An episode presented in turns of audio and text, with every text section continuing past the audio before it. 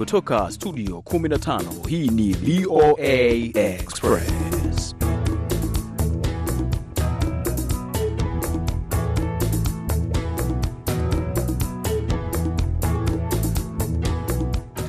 Moja kwa moja kutoka jikuu la Marekani. Msikilizaji, kama ulivyosikia, tuko tayari kabisa kuletea vitu vizito, vitu vizuri, tukiwa katika VOA Express. Msikilizaji, ni siku nyingine ya Jumatatu safi kabisa, ikiwa e, hapa studio tumekusha jaa tele kama pishi la mchele.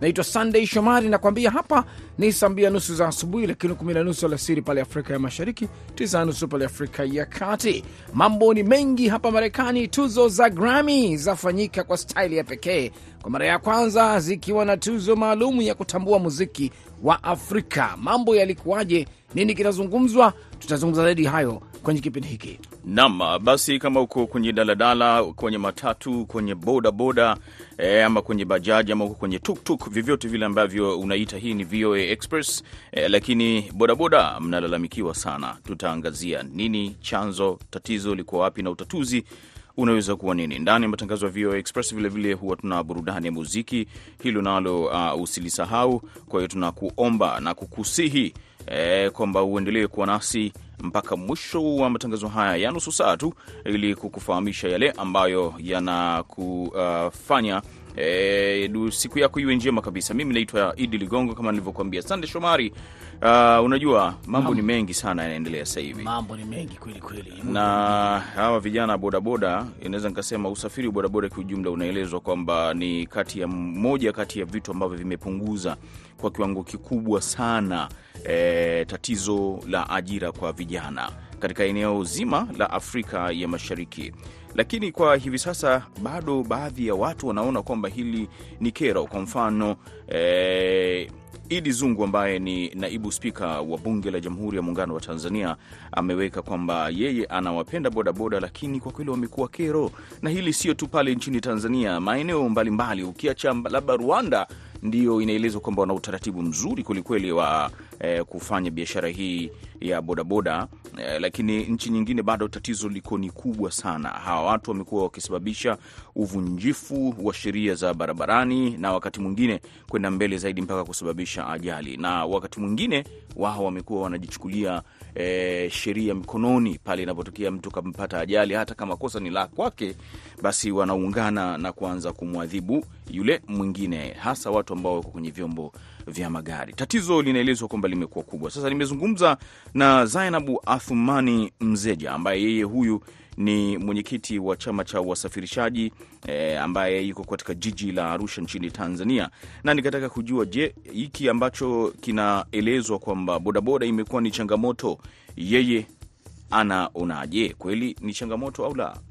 Ni kero, lakini ni kwa sababu tu hawajapewa mpa, mpango mzuri, kwa sababu ukipita mjini katikati nini, kero ndo inapokuwepo hapo. Alafu na wengine wanakuwa bado hawajawa qualified vizuri kuingia barabarani. Sasa ni kama wanalazimisha wana na wako rafu, lakini nafikiri wakipata mpango mzuri na wakielekezwa sehemu fulani wapite, sehemu fulani wasipite, na pia uh, usalama barabarani wakawa wamewapa mafunzo mazuri, nafikiri watakuja kuwa vizuri tu. Kitu gani sasa, uh, Bi ambacho we unaona kabisa, kwa sababu nyinyi wadau mmekuwa mkieleza eh, masuluhisho mbalimbali. Sasa kwa mfano, unapewa fursa ya kutoa tu mapendekezo ambayo unayaona yanaweza yakaleta uh, uh, hali nzuri kwa waendesha bodaboda, lakini vilevile vile kwa watu wengine, unadhani ni nini ambacho wewe utapendekeza? Kwa mimi binafsi, kwa mfano jiji letu la Arusha sasa hivi tunasema ni jiji la kitalii. Bodaboda nafikiri wangepewa njia maalum za wao kupita na wasipite katikati ya mjini, kwa sababu kweli inakuwa ni kero. Kwa hiyo wakipita kidogo kando za mji au barabara fulani fulani ndo wanatakiwa kupita kule, inaona kero ya katikati ya mji ingepungua. Nafikiri kwa kweli bado haujao usimamizi, bado haujao mzuri, kwa hasa kiusalama. Inatakiwa watu wateke action vizuri na hawa vijana wapelekwe shule. Tunajua ni ajira sawa, na inapunguza wale vibaka mtaani nini. Mtu akishapata bodaboda, ina maana anajikidhi na mahitaji yake, kidogo inakuwa nafuu kwenye ajira kwa vijana. Lakini pia wangepewa elimu na namna gani ya kutumia hivyo vyombo vya moto na sehemu gani wapite. Mi nafikiri ingesaidia sana. Naam, um, Sande Shomari, umemsikia Bi Zainab Athmani ambaye eh, ni mwenyekiti wa chama cha wasafirishaji eh, akitoa yale anayoyaona kwamba yanatakiwa kufanywa ili e, huu usafiri wa bodaboda uwe mzuri kabisa. Basi tunazidi kusonga mbele ndani ya VOA Express eh, na twende kupata burudani ya pate ngoma ya ngoma yake hiyo Diamond Platnumz na yule Platnumz. mtaalam Adekule Gold, unaijua ile ngoma Adenkule Gold. Basi pata msikilizaji vitu hivyo.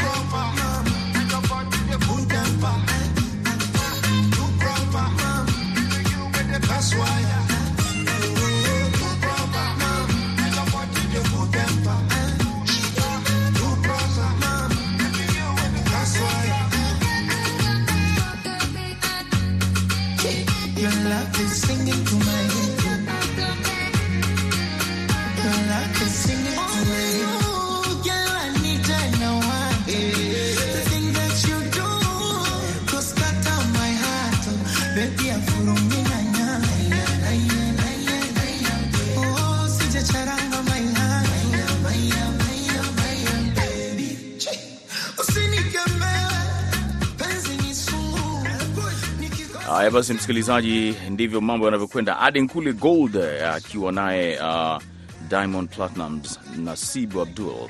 Tunasonga mbele. Kama unajiunga nasi hivi sasa, unasikiliza VOA Express kutoka hapa Washington DC. Bila shaka bila shaka, msikilizaji, kama alivyosema mwenzangu hapa Idi Ligongo, basi tuangalie yanayojiri hapa Marekani.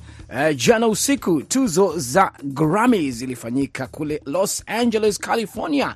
Kama kawaida, tuzo hizi msikilizaji, zinavuta wanamuziki wengi wa Marekani na manyota mbalimbali wanakuwa pale, lakini tuzo hizi msikilizaji, ni za kipekee kwa muziki wa Marekani. Lakini kwa mara ya kwanza mwaka huu zilikuwa na namna ya kwanza ya historia. Kwa miaka 65 ya tuzo hizi kutambua kipengele cha muziki wa Afrika, wanasema Best African Music Performance Category. Hizi ni tuzo 66 66 eh. lakini sasa katika ile miaka 65 ya kwanza yote hawajatambua mziki wa Afrika. Hatimaye mwaka wa 66 ndio wanasema da, kuna mziki wa Afrika jamani, hebu tuweke katika kategori zetu. Kwa hiyo kwa mara ya kwanza wameweza kutambua, na hatimaye baadhi ya wanamuziki wa Afrika walipewa tuzo hizi au walitambuliwa waweza kushindania hizi tuzo, akiwemo Burna Boy, akiwemo Davido, akiwemo mshindi wa tuzo hiyo mtoto yule wa Afrika ya Kusini. Lakini sasa mengi yamefanyika, tumeyaona Idi Ligongo pale jana, eh, wakizingatia pia mengi yaliyofanywa na mwanamuziki aliyeshinda Taylor Swift na ameweka rekodi kubwa kabisa kwa mara ya nne kupata wimbo bora na kuteuliwa akiwa amechukua liki, ame, amechukua Album bora ya Bora. yeah. eh. hii ikiwa ni ngoma ambayo mtu ambaye aliweza kufanya hivi karibu naye alikuwa ni uh, Beyonce lakini sasa yeye amevunja rekodi za wote wale Naam. na kuwa mara nne na albamu bora. Lakini mengi yamezungumzwa kutokana na haya eh, kama pengine mziki wa Afrika ni watu wa Afrika Kusini tu na Nigeria, maana waliangalia zile kategori wale walioteuliwa. Vipi upande mwingine wa Afrika? Kuna Afrika ya Kaskazini, kuna Afrika ya Mashariki, kuna Afrika kwingine kati. Hawajaona hii miziki yote Swali ni kwamba je, huko kwengine wanafanyaje? Huu muziki uko vipi? Sawa kabisa. Basi tunaungana hapa na mtangazaji maarufu wa zamani wa Tanzania Master T Taji Liundi, hali kadhalika anayechambua masuala ya burudani na muziki na MC wa kimataifa kule nchini Tanzania. Kabla hajaanza kuongea, mimi niseme respect kwa Sema Master T. bila yeah, shaka imfikie, nafikiri imemfikia Master T. Karibu sana kwa View Express. na mimi nawashukuru sana kwa kunikaribisha. Safi kabisa Master. Basi Master kama tunavyosema eh, tumejionea kwa mara ya kwanza tuzo zikitambua muziki wa Afrika. Pengine wewe binafsi eh, umepokeaje tuzo hizi na kutambua muziki wa Afrika? Uh, mimi leo na maoni eh, chokozi kidogo, kwa maana ya kwamba narejea mlichokizungumza kwamba kwa nini uwakilishi haukuwa Afrika Mashariki, Kusini na kadhalika, ilikuwa ni Nigeria na South Africa peke yake. Na swali limeulizwa zuri hapo studio, umeuliza huko kwingine wanafanyaje. Tujiulize, tuzo za Afrika ni zipi ambazo ndo zinaiwakilisha Afrika kiujumla? Tuanzie hapo. Hizi ni tuzo ambazo ziko Marekani, ni Grammys, tunazifahamu mwaka wa sitini na sita kwa mafanikio, kwa migogoro, lakini kama Jay-Z alivyozungumza, inabidi tuendelee kujitahidi hivyo hivyo, kwa sababu wao wanapopokea zile tuzo ndio wanaendelea kufahamika, fursa zinawatokea. Sisi Afrika tunafanya nini? Tuzo zetu zipi ambazo tunaweza tukaziangalia tukasema hizi kweli zinatuwakilisha? Alafu hii ni mara ya kwanza tumepewa kipengele uh, naomba niwasahishe, kulikuwa na vipengele viwili ambavyo wasanii wetu wangeweza wasanii wetu wa Afrika kote wangeweza kujichomeka hapo awali, lakini sasa hii ni specific kwa ajili ya Afrika, na ukiangalia kwa jina ni Best African Performances. Kwa hiyo inabidi kwanza utafsiri maana yake hiyo, alafu uangalie nani nani yuko kwenye jopo kwenye jopo lile la Academy na wanaingiaje, wanapigaje kura, na labda ujaribu kuangalia ni kwa nini kwa mara ya kwanza eh, hawa wasanii waliokuwa nominated na hatimaye kupata mshindi, kwa nini yule ndo alipata ushindi? Kwa hiyo tunaweza tukalaumu sana, lakini mimi naamini kwamba kitu cha kwanza ni kwamba sisi wenyewe hatuna platform yetu ya kujivunia kiujumla, kabla hatujamlaumu mtu ambaye ametupa nafasi na fursa ambazo, kwa mfano sasa hivi tutamfikia msanii Tayo wa, Afrika Kusini, na in fact wale wengine wote ambao walikuwa kwenye nominations zile. Bila shaka Taji, umezungumza kitu muhimu sana hapa kwamba wamezungumzia zaidi kuangalia Best African Music Performance Category, ambapo Tyla ama kwa hakika wimbo wake Water umeonekana kwamba e, umefanya vizuri na hasa wakiangalia e, kuinuka kwa mapiano katika muziki huu. Sasa basi, pengine e, kwa upande mwingine Taji, pamoja na yote haya ya kuiangalia na ukosoaji utoka kwake uh, Jay-Z kama ulivyozungumza hapo, akitaka Beyonce apate nafasi zaidi na wengineo, lakini vilevile kumekuwa na swala la kusema kwamba tumeona baadhi ya wasanii kutoka maeneo mbalimbali ya Afrika Mashariki kama vile Rayvanny kuwepo kwenye tuzo hizo, kwenda tu kutembea au kualikwa kufika kule California, na pengine nafasi yao hasa inapokuja kutajwa kwa mziki wa Afrika, kwako wewe unaiona iko vipi kwa wasanii wengine katika bara la Afrika? Mimi nachokiona hapa, tunabidi tuangalie takwimu, tuangalie takwimu za wale ambao walikuwa nominated, ambao walikuwa wapo katika list, na kwa nini Tyler uh, katika mwaka husika ana takwimu za kutisha. Kwanza ni jinsi gani Tyler kaifikia dunia hadi kaweza kufikirika na hao wenzetu huko nje. Uh, namba zake tu Spotify sio namba za kitoto, zaidi ya streams milioni mia nne on a daily basis, streams zinaongezeka zaidi ya milioni moja. Hebu jaribu kufikiria. Uh, kwa hiyo nadhani matumizi ya mtandao ili yule ni msanii ambaye mi naweza nikamfananisha na Ira Star na waliwahi kushirikiana, lakini labda yeye ana kitu cha ziada tu kidogo. Uh, Ira Star na yeye wanafanana, lakini labda katika jinsi wanavyotengeneza mziki, Ira amekaa zaidi kwenye afropop pekee, wakati mwenzake ana fuse R&B. Ule ni wimbo ambao ungeweza kutengenezwa na msanii yoyote wa kike, hata Beyonce angeweza kuimba Water. Kwa hiyo ama piano, afrobeats, R&B na kadhalika, nadhani zimemsaidia sana Tyler kuwa na kazi iliyotokea kupendwa dunia nzima, hata kama kwa vigezo ambavyo watu walivitegemea hauna lugha ya Kiafrika, labda mapigo ya Kiafrika ya kiasili kama watu ambao wanasema kwamba labda wasanii wa Ethiopia, labda wasanii wa Afrika Magharibi, lakini sio Nigeria, labda Afrika Mashariki, ambapo mziki tunaweza kusema Arab Africa ni nzuri sana. Kwa hiyo mi nadhani tuangalie kitakwimu zaidi, nini kilimpeleka duniani kwanza, unaona. Na kwa nini, na takwimu za kueleza kwa nini anastahili kusema kweli. Bila shaka nakushukuru sana Master T Taji Liundi. Uh, muda wetu si mwingi sana namkuishia hapo. Ni kushukuru sana uh, kuzungumza nasi kwenye VOA Express. Umesikia hayo Idi Ligongo, tuweze kuyaangalia zaidi, pengine maswala ya takwimu, maswala yaliyoamua hawa muziki kupata fursa na mengineyo mengi. Basi tutaendelea kuyachambua kwenye vipindi vingine vya hapa VOA moja kwa moja. Basi ni wakati wa kwenda katika habari za dunia.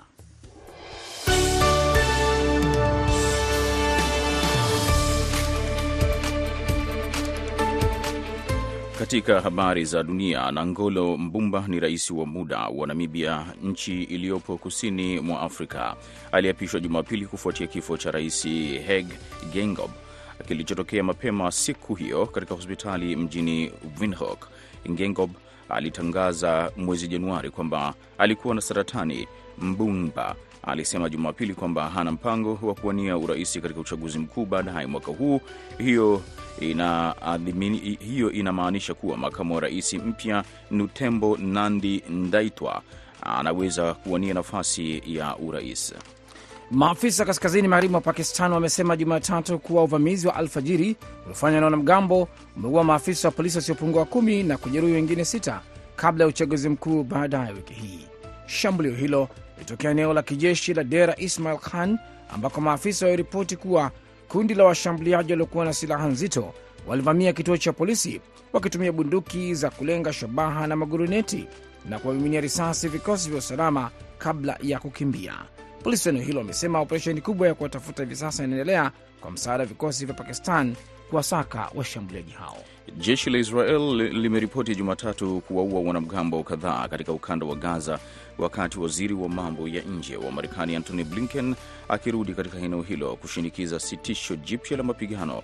Jeshi la ulinzi la Israel limesema operesheni zake katika siku moja iliyopita zilijumuisha mashambulizi ya anga na mapigano ya ardhini huko Khan Younis, kusini mwa Gaza, pamoja na mashambulizi kaskazini na katikati mwa Gaza.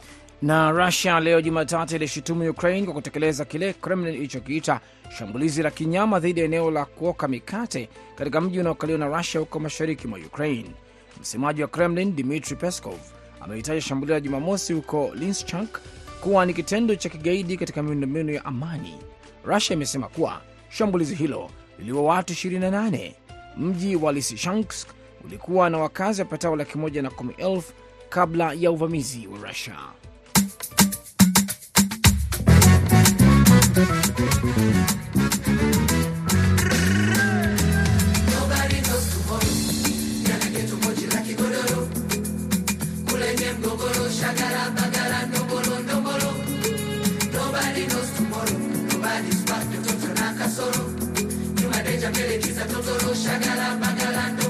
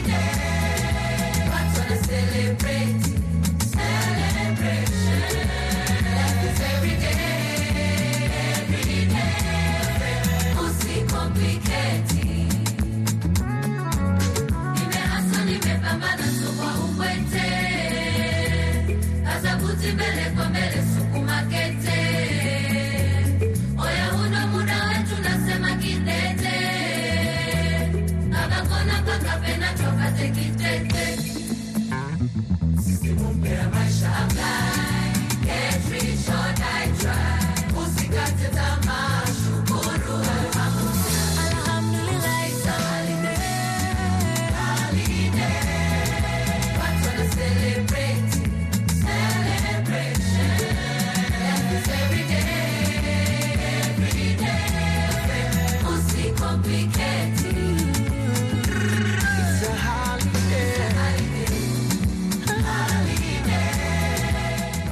It's a holiday, watu wana celebrate, usikompliketi mambo hayo msikilizaji. Eh, ni kibao chake hicho. Hawa ni remix hii imetengenezwa Idi Ligongo. Kama unafahamu wimbo huu ni maarufu wa darasa, lakini hawa ni Free shop Band na hiyo remix I don't care, wakikwambia mambo kama hayo, basi it's a holiday. Na Haya. tunasonga mbele, tunaelekea kwenye mambo ya barazani leo, si ndio? Bila shaka mambo ya barazani yapo, Idi Ligongo, mambo ya barazani yapo, na katika mambo ya barazani mambo ni mazito kwelikweli pale. Eh, kama ulivyoona tumeangalia masuala ambayo yanajiri, e, tukiyazungumzia hapa. Swala ambalo pengine linatamba sana ni kuhusu swala la kuoa au kuolewa. Na tukauliza ikiwa mtu anapangiwa mtu wa kumuoa au kumu- au wa kuolewa, unaonaje tabia hii ya wazazi kuchagulia watoto? Nani wa kuoa? Nani wa kukuoa? Sasa hapo watu wameteremka na kueleza mambo yao, Watu wameshuka watu wameshuka, unaambiwa na wanasemaje sasa? Sawa, bila shaka. Basi tuangalie hapa watu wanavyotoa maoni yao moja kwa moja. Hapa nikianza naye uh, yuko huyu anaitwa hapa Enrique Jinus Jinusi, anazungumza eh, kwamba swala hili anasema wazazi kuchagulia watoto wao wenza sio zuri, kwa sababu saa ingine inaweza kuwa ni laana, hasa ndoa inapovurugika. Utasikia kwamba wanaongea, ningejua nisingekubali, kwa sababu wazazi ndio walionichagulia. Na Pascaline Lucas Chambi yuko kule Kahama, anasema binafsi anaona ni jambo zuri kuwachagulia watoto mume au mke. Kwa sababu gani? Kuolewa kwa hasa vijana wengi, anasema wanapata tabu kutafuta, wasaidiwe. Sasa kuna huyu Peter Nelo, yeye anakuambia kwamba anatokea kule Mbeya, Tanzania. Anasema kwa utamaduni na mila za Kiafrika si sahihi, wazazi huwa wanajuana tabia za koo zao, kwa hiyo mpaka amekuchagulia mtu wa kumwoa au kuelewa, anakuwa ameshajua asili ya ukoo husika na tabia zao, hivyo humpa imani zaidi kuwa eh, mwanaye ameoa au kuolewa kwenye familia ya amani. Eh, Jacob Masungo kule Bungoma County, Western Kenya, anasema tabia ya wazazi kuchagua watoto wa wao wenza wao inaweza kutofautiana, anasema kutokana na tamaduni, mila na imani za kijamii. Mara nyingine wazazi wanaweza kuwa na matarajio fulani kuhusu ndoa ya watoto wao kulingana na mambo na hali ya kifedha, utamaduni au hata familia nyingine. Lakini anasema hata hivyo, mabadiliko yanaendelea katika jamii yanaweza kufanya watu kuchagua wenzao kwa uhuru zaidi, anasema. Bila shaka basi, kabla ya kwenda muziki, namwona Abdallah Makamla anasema ni sahihi, anaunga mkono kwa asilimia mia moja kwamba wazazi hawezi kumchagulia mwanaye mwenza mbaya. Hata siku zote mzazi anasema anachagua kitu kizuri. Basi wengi wametuma maoni yao, asanteni sana kwa maoni yenu, endeleeni kutuma maoni na tupate basi nyimbo yake. Huyu si mwingine ni Juliana Kanyomozi Idi huyu Ehe, anakuja na chake Oli Wamani.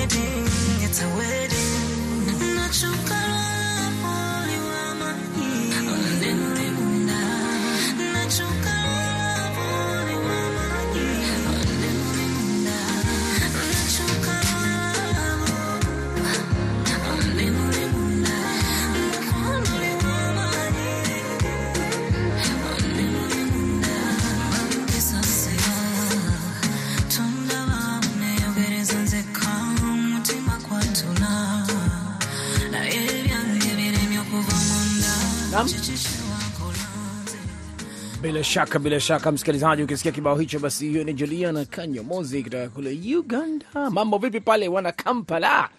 Mambo yanakuwa ni mazuri kwelikweli kwenye Vio Express ili Ligongo eh, na moja kwa moja basi, ukishapata kibao kizuri kama hiki, unaendelea na Express, Tunaendelea kwenye mambo swala mambo ya he, tunaelekea katika mambo ya kama huna kazi, ambapo Boni kutoka Dar es Salaam, Tanzania, eh, yeye anaeleza namna ya kujikimu eh, kimaisha na kujaribu kufanya biashara mbalimbali kupitia mtandao, hasa ile ya kijamii eh, kwani huko kama huna kazi unaweza ukatafuta kazi yako katika maeneo hayo. Tumsikilize Boni Ruta. Kuna faida pamoja na hasara. Faida zake ni kwamba imekuwa ni rahisi bidhaa kuwafikia walengwa, tofauti na watu kwenda moja kwa moja madukani, sababu mtandao, bidhaa zote zinawekwa kwenye website au kama ni YouTube, mtu anaweza akaongea okay, akatoa gharama akaelezea bidhaa zake, au kama ni blog bidhaa zinaonekana, au kama labda ni WhatsApp anaweka kwenye upande wa status, au kama ni Instagram. Kwa hiyo imesaidia sana kwa mtu kuliko kupanda gari au kwenda kumuuliza alipo, na siku hizi kama unavyojua upo usafiri wa haraka wa bodaboda. Kwa hiyo wanatumiana pesa, iwe ni Mpesa, iwe ni Halotel pesa, iwe ni Tigo pesa, na bidhaa moja kwa moja inakuwa imeshafika, tofauti na zamani. Hii mitandao ya kijamii kwa upande wa biashara imeweza kuwaajiri vijana wengi, na pia vijana hao wameweza kufaidika, sababu kama unavyojua kwamba kumekuwa na tatizo la ajira, lakini kwa kufanya biashara hii ya mtandaoni, wapo vijana wengi kama nchini Tanzania au nchini Kenya, Uganda au East Africa kwa ujumla, pamoja na Afrika nzima, wameweza kuwa na maisha mazuri kutokana na kufanya biashara hii, sababu ni biashara ambayo inawafikia watu wengi, anakuwa na watumiaji. Kwa hiyo wanapohitaji bidhaa anawatumia moja kwa moja na wanamtumia pesa. Akija kupiga hesabu mwisho wa mwezi au kwa wiki, anakuta ile faida aliyopata. Unakuta wakati mwingine bidhaa zenyewe hazina mambo ya kodi, hazina mambo ya makato yoyote. Kwa hiyo unakuta faida inakuwa kubwa sana ukilinganisha na siku za nyuma ambapo mitandao ya kijamii kwa njia ya kufanya biashara hizi za online ilikuwa bado haijaja. Kwa hiyo upo ushahidi kwamba vijana wametajirika, sio vijana tu, hata watu wengine ambao ni watu wazima pia ambao wanatumia mitandao ya kijamii hii kwa ufanisi zaidi na maisha yao kwa ujumla yamebadilika. Bila shaka Boni Ruta, shukran sana kwa ushauri huo na hali kadhalika maswala hayo mazuri kabisa kuhusiana na swala zima la kutumia vyema mitandao ya kijamii na kujipatia mambo mazuri Ligongo, kama ulivyosikia hapo. Basi moja kwa moja Idi, tuangalie uh, kwenye mitandao inayojiri, alafu tuje kwenye swala la leo tukamilishe matangazo haya. Lakini moja kwa moja Idi Ligongo, najua kuu ni Grammy. Grammy zimetesa sana sana jana usiku na mitandao inawaka moto hasa baada ya washindi kutangazwa. Kama ulivyoona pale, Miley Cyrus ameibuka na wimbo wake Flowers kupata solo performance ya hali ya juu, best ameshinda pale. Country album ametoka Lainey Wilson, Bell Bottom. Halafu ukija kwenye RnB pale ametoka SZA Snooze. Kwenye pop album kachukua tena Taylor Swift na Midnights. Song of the Year imekuja kwake watu wa Zymed Form kutoka kwenye motion picture ya Barbie. Unaambiwa hii kitu inaitwa yake Billie Eilish na Okono na Phineas ndio wametamba, wakati new artist msanii mpya ametoka Victoria Monet na rekodi ya mwaka tena Miley Cyrus. Album of the year, album ya mwaka Taylor Swift. Na mwanamuziki wa Afrika Kusini Tyler ndiye aliotoka kwenye upande wa kitengo cha Best African Music Performance, yani performance ya muziki wa Afrika. Ametamba kweli kweli. Mambo yalikuwa ni mengi jana, na ama kwa hakika mitandao inawaka moto kuzungumzia yote hayo yaliyotokea, lakini ndio hivyo, muda nao unaona kimbia kweli kweli hapa studio. Uh, upande wa pili pale namwona Aida Isa, uh, fundi mitambo pale namwona mzee wa kazi Patrick upande wa pili ni hapa studio ni Sunday na mwenzangu Idi Ligongo. Tunaambia ni wote siku njema, tunawaga na hicho kitu taratibu. Endelee kusikiliza matangazo mengine ya VOA.